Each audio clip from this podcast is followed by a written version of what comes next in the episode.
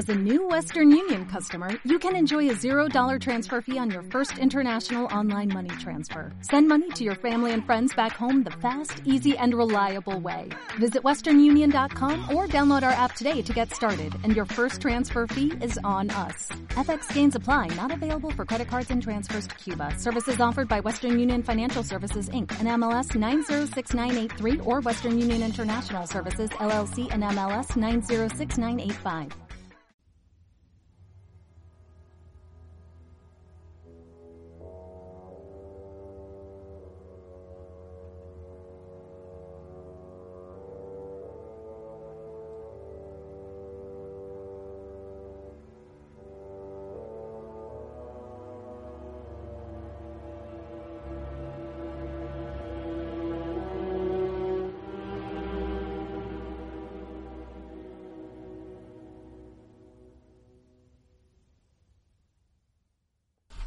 Curso de Filosofía.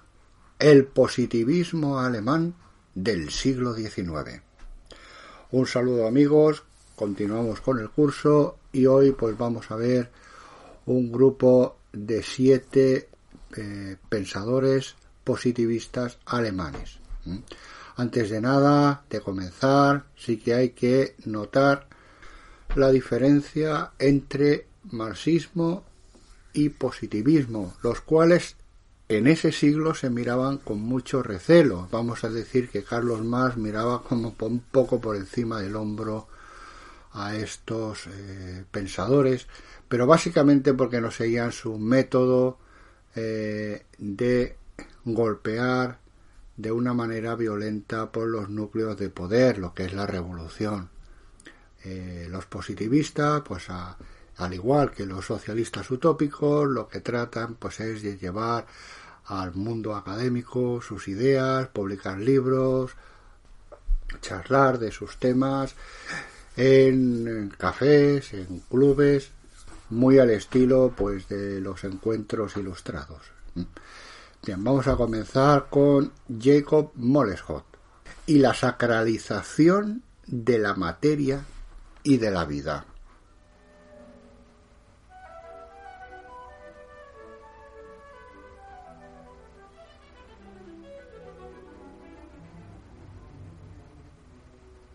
Jacob Moleschott, nacido en 1822 y fallecido en 1893, se dedicó a la fisiología y se vio influido por la obra de Feuerbach y también de Alexander von Humboldt. Después de la publicación de 1852 de su libro Circulación de la vida, respuestas fisiológicas a las cartas sobre química de Liebig, fue obligado a abandonar la Universidad de Heidelberg, donde enseñaba fisiología. Se trasladó a Zúrich y una vez constituido el Reino de Italia, fue llamado para enseñar fisiología en Turín y más tarde en Roma. En Italia enseñó fisiología, pero también se convirtió en ardoroso paladín de una cultura laica y anticlerical, coincidente con las exigencias de la clase política que entonces ocupaba el poder. Su libro, La doctrina de la alimentación para el pueblo, apareció en 1850 y en él sostiene que la mejora de la nutrición es una condición indispensable para la emancipación de los obreros y los campesinos.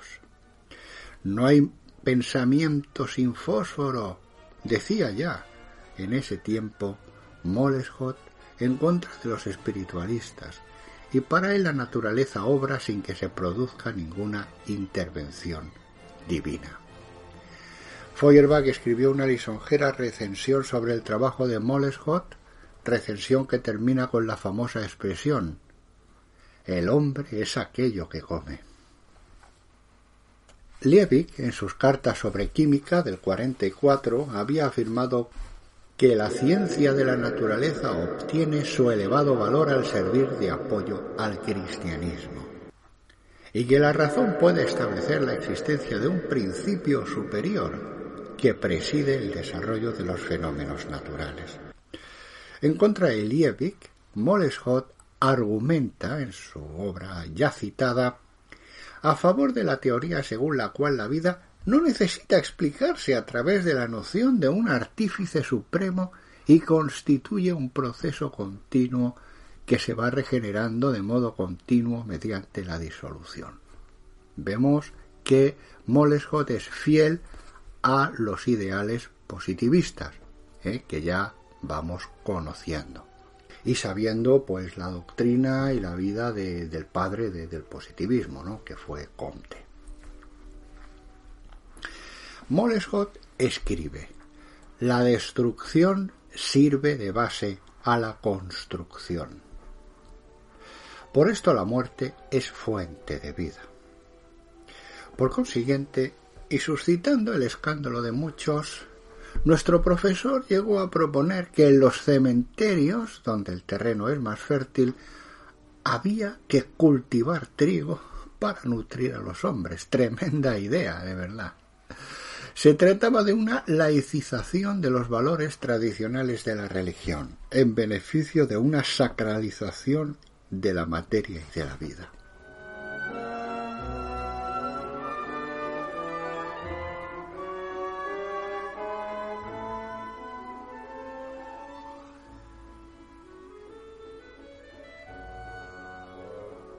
Punto segundo, vamos a hablar de Karl Vogt, opuesto a Rudolf Wagner con respecto a la existencia del alma. Alrededor de los años 50, la controversia relativa al materialismo encontró un punto de referencia en una polémica muy sonada por entonces y que interesó mucho a un público muy amplio entre el famoso fisiólogo Rudolf Wagner, fallecido en 1864, y el zoólogo Karl Vogt, fallecido en el 95. El tema es que Vogt frecuentaba en los años 30 el laboratorio de Liebig en Gießen, que es también la ciudad de nacimiento de Rudolf Wagner, pero por motivos políticos tuvo que finalizar sus estudios en Suiza. Después de pasar varios años en Francia, volvió a Gießen. Sin embargo, al haber participado en las luchas de 1848, fue miembro del Parlamento de Frankfurt, se vio obligado a abandonar definitivamente Alemania. Bien, ya vemos eh, que eh, otro positivista pues está teniendo problemas con las autoridades. Eh, lo hemos visto con Molescott y ahora lo vemos con Vogt.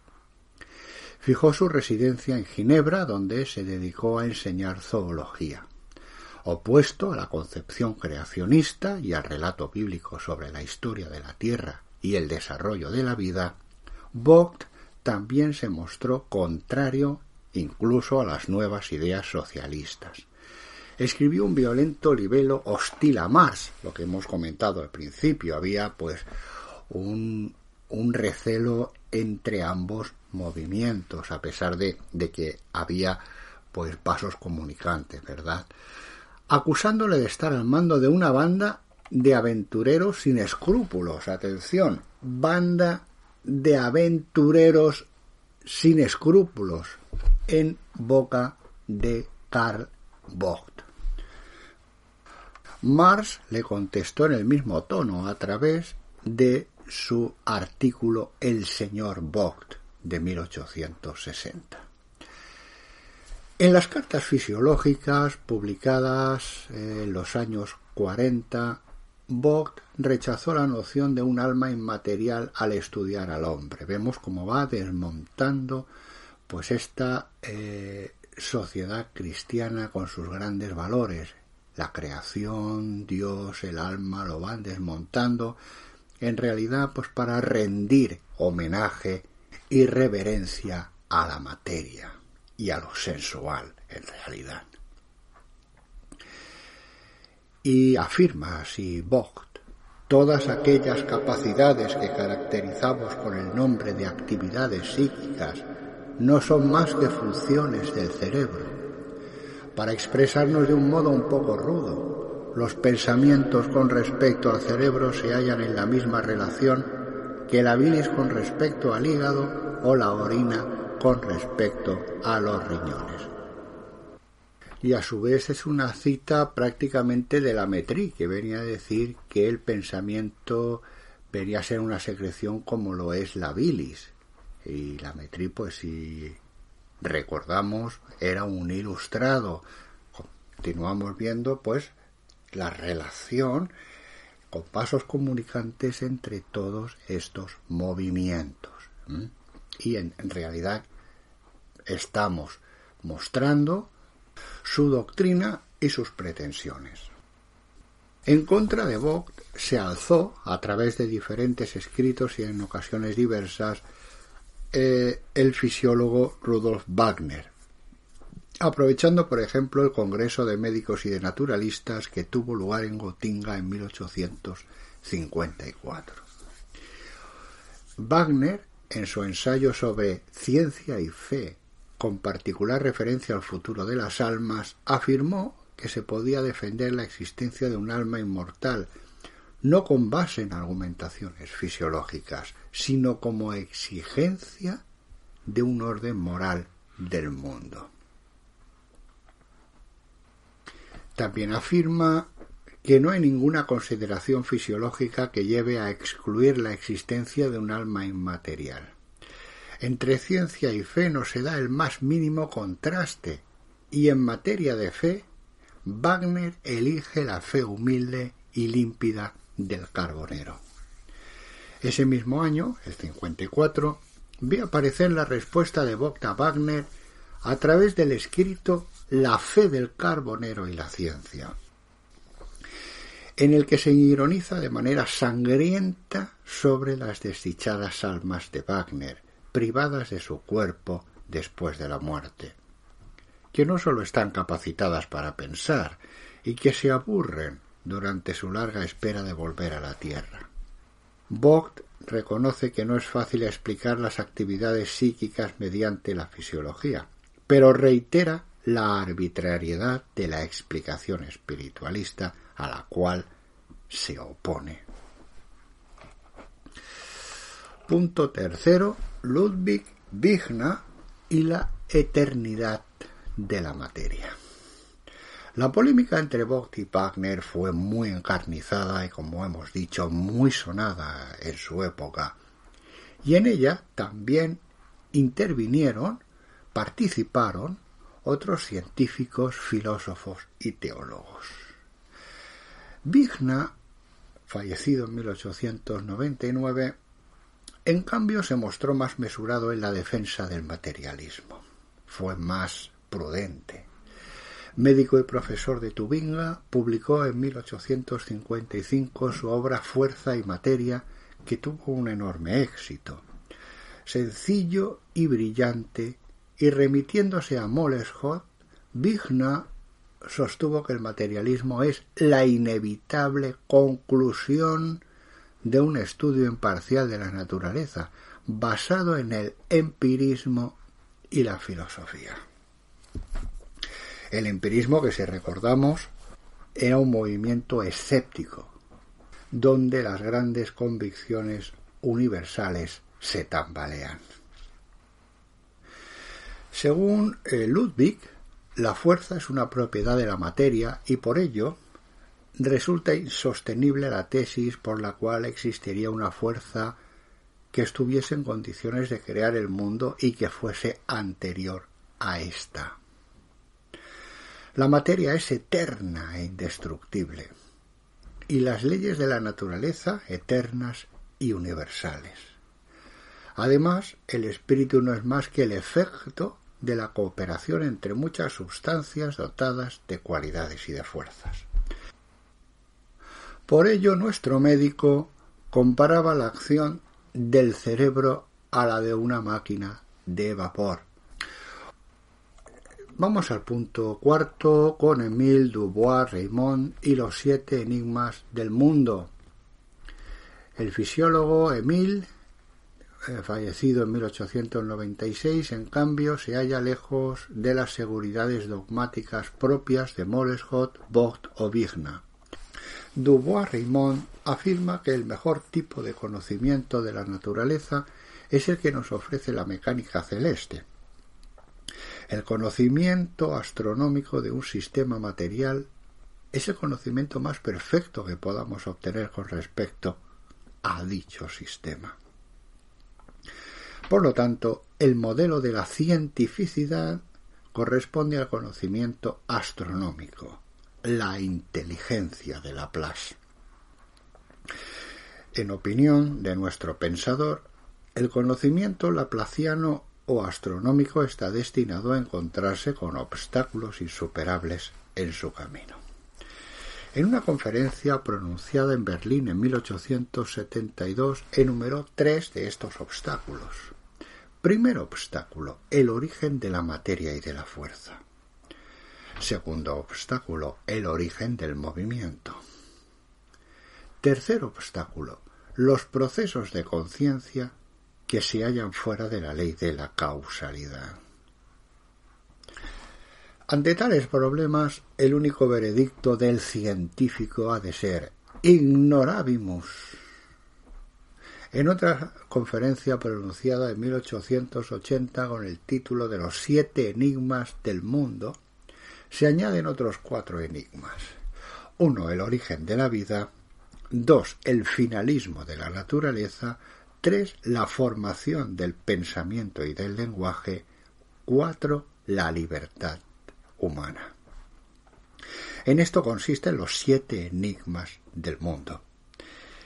Y afirma, si Leibniz levantase la cabeza y tomase parte hoy en nuestras meditaciones, sin ninguna duda diría con nosotros, Dubitemus, concluye Dubois Raymond, el cual ya vemos pues que se mantiene un poquito al margen en estas polémicas y no toma partido ni de uno ni de otro, sino que se abstiene por lo intrincado, parece ser, ¿no? que para él, de pues la materia.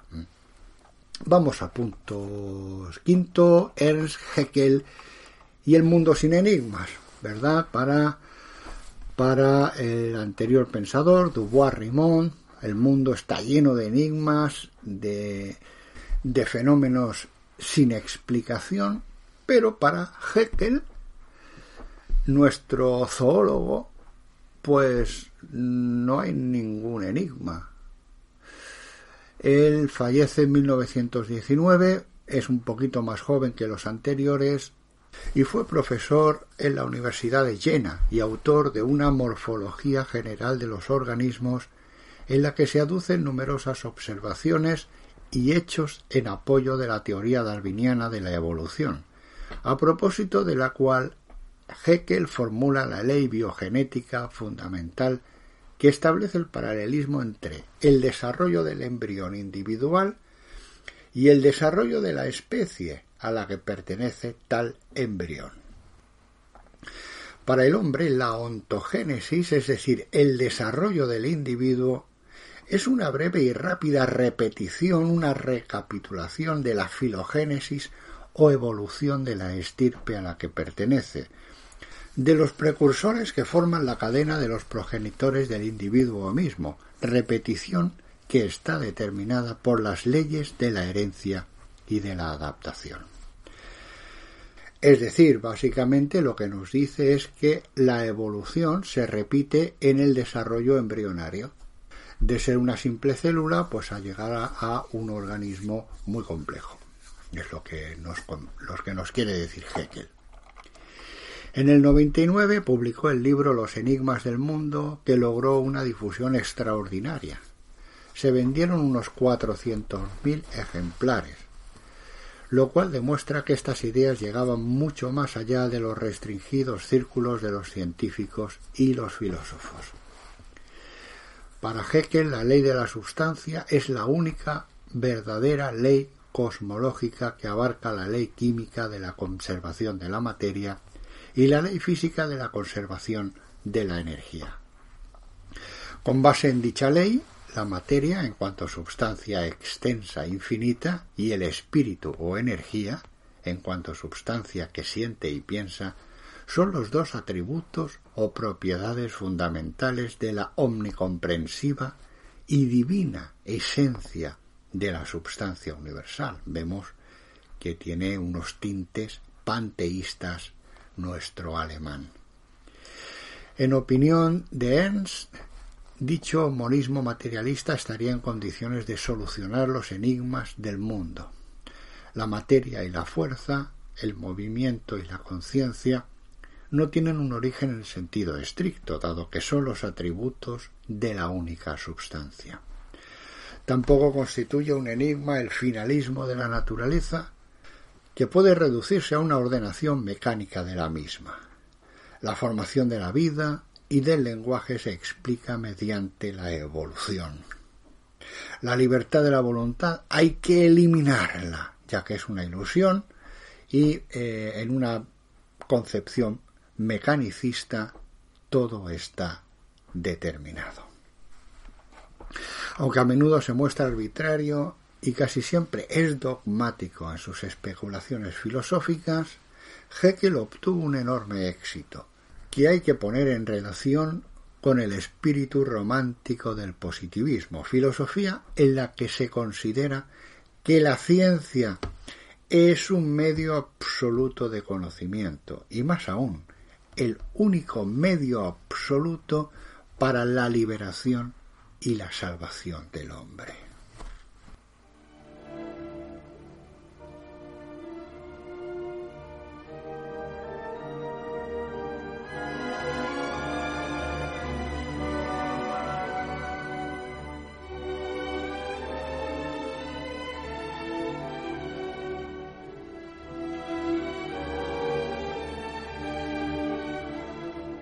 Punto sexto. El positivismo social de Ernst Lass y Friedrich Jodl.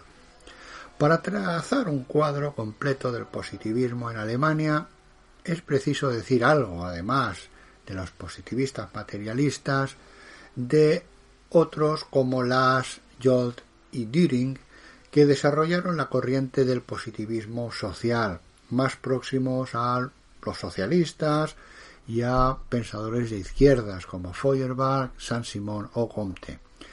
Lass, fallecido en el 85, fue autor de una obra titulada Idealismo y Positivismo, donde se contempla en su integridad la historia de la filosofía como un campo de batalla entre los dos únicos tipos de filosofía, el platonismo y el positivismo.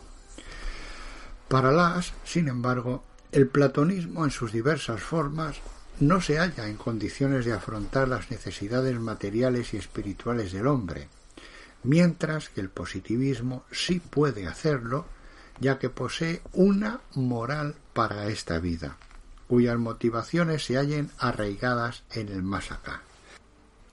Defensor de la solidaridad social y del progreso de la cultura, Las ve la edad de oro no atrás de nosotros, sino justo ante nosotros. Friedrich Jold, fallecido en 1914, fue autor, entre otras obras, de una historia de la ética, en la que se sostiene que la humanidad es capaz de perfeccionarse y que no es perfecta, por lo que no debemos adorarla ni venerarla. Muestra así su oposición a la religión de la humanidad de Comte. Jold escribe No es el culto, sino la cultura lo que sirve para abrir las puertas del futuro. No debemos adorar a la humanidad, sino formarla y desarrollarla. Lo ideal en nosotros es la fe en su progresiva realización a través de nosotros. Esta es la fórmula de la nueva religión de la humanidad. Materialista monista, Friedrich se mostró opuesto a las metafísicas trascendentes y afirma lo cual constituye ya una propia metafísica, que entre la substancia orgánica y el pensamiento, que es una función de esta substancia en el hombre, no existe más que toda la historia evolutiva del mundo orgánico.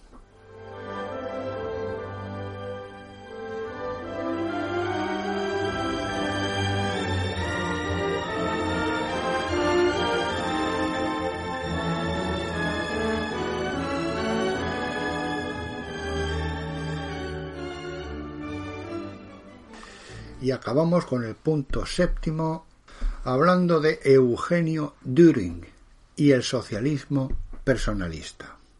El positivismo social alemán más famoso es sin lugar a duda Düring, conocido también o quizá especialmente por el libro que Engels escribió en contra suyo, el anti-Düring de 1878, un elemento más para ver pues las discrepancias y ataques mutuos entre los científicos, los positivistas y los comunistas. Fue un escritor fecundo y brillante que eh, abarcó pues muchas disciplinas, fue abogado, también enseñó mecánica, filósofo, pensador. Sus trabajos versan sobre filosofía teórica, y economía política, historia de la ciencia, filosofía en general. Tuvo un elevado concepto de sí mismo hasta llegar a considerarse un auténtico reformador de la humanidad. ¿eh? fue un sabio que tuvo pues un vasto conocimiento, pero un poco se le subió a la cabeza, ¿verdad? Y ya creyó que era pues poco menos que una especie de mesías. Profesor en la Universidad de Berlín, tuvo que alejarse de ella debido a los violentos ataques que desencadenó contra Helmholtz. En realidad se mostró polémico contra todos, desde los judíos hasta socialistas, pues era enemigo de todo el mundo. Hegel, según Düring, llevó sus delirios febriles hasta un grado sumo. Darwin es un campeón de la brutalidad en contra de la humanidad. Lassalle es un vulgar panfletario, y hay que citar las obras de Marx como síntomas de la influencia de la moderna escolástica sectaria. Bajo el influjo de los raciocinios positivistas y de los argumentos defendidos por la tendencia favorable al retorno a Kant, Düring defiende un rígido monismo nociológico y metafísico y considera que el idealismo es una imaginación de niños incapaz de distinguir entre alucinación y realidad. En el terreno ético-social, Düring defendió un tipo de socialismo que él denomina personalismo, en el que los factores políticos asumen un papel superior a los típicamente económicos y mediante los cuales se propone una transformación no traumática de la sociedad una transformación pacífica. En contra de la dialéctica hegeliana invertida por Marx y empleada por éste como principio de interpretación histórica, nuestro alemán escribió Difícilmente un hombre juicioso se dejaría convencer de la necesidad de la propiedad colectiva de la tierra y del capital, dando crédito a las patrañas de Hegel, una de las cuales consiste en la negación de la negación. Por lo demás, la forma híbrida y nebulosa de las ideas de Marx no sorprenderá a quien sepa lo que podría lucubrarse o las extravagancias que surgirían si se tomase la dialéctica de Hegel como si fuera una base científica. Y esto permite, por lo tanto, entender la reacción violenta que tuvo Engels debido, pues en fin, pues a la ridiculización que Eugenio eh, hizo pues de los comunistas. Y hasta aquí pues este audio, espero que pues os haya gustado. Un saludo y hasta pronto.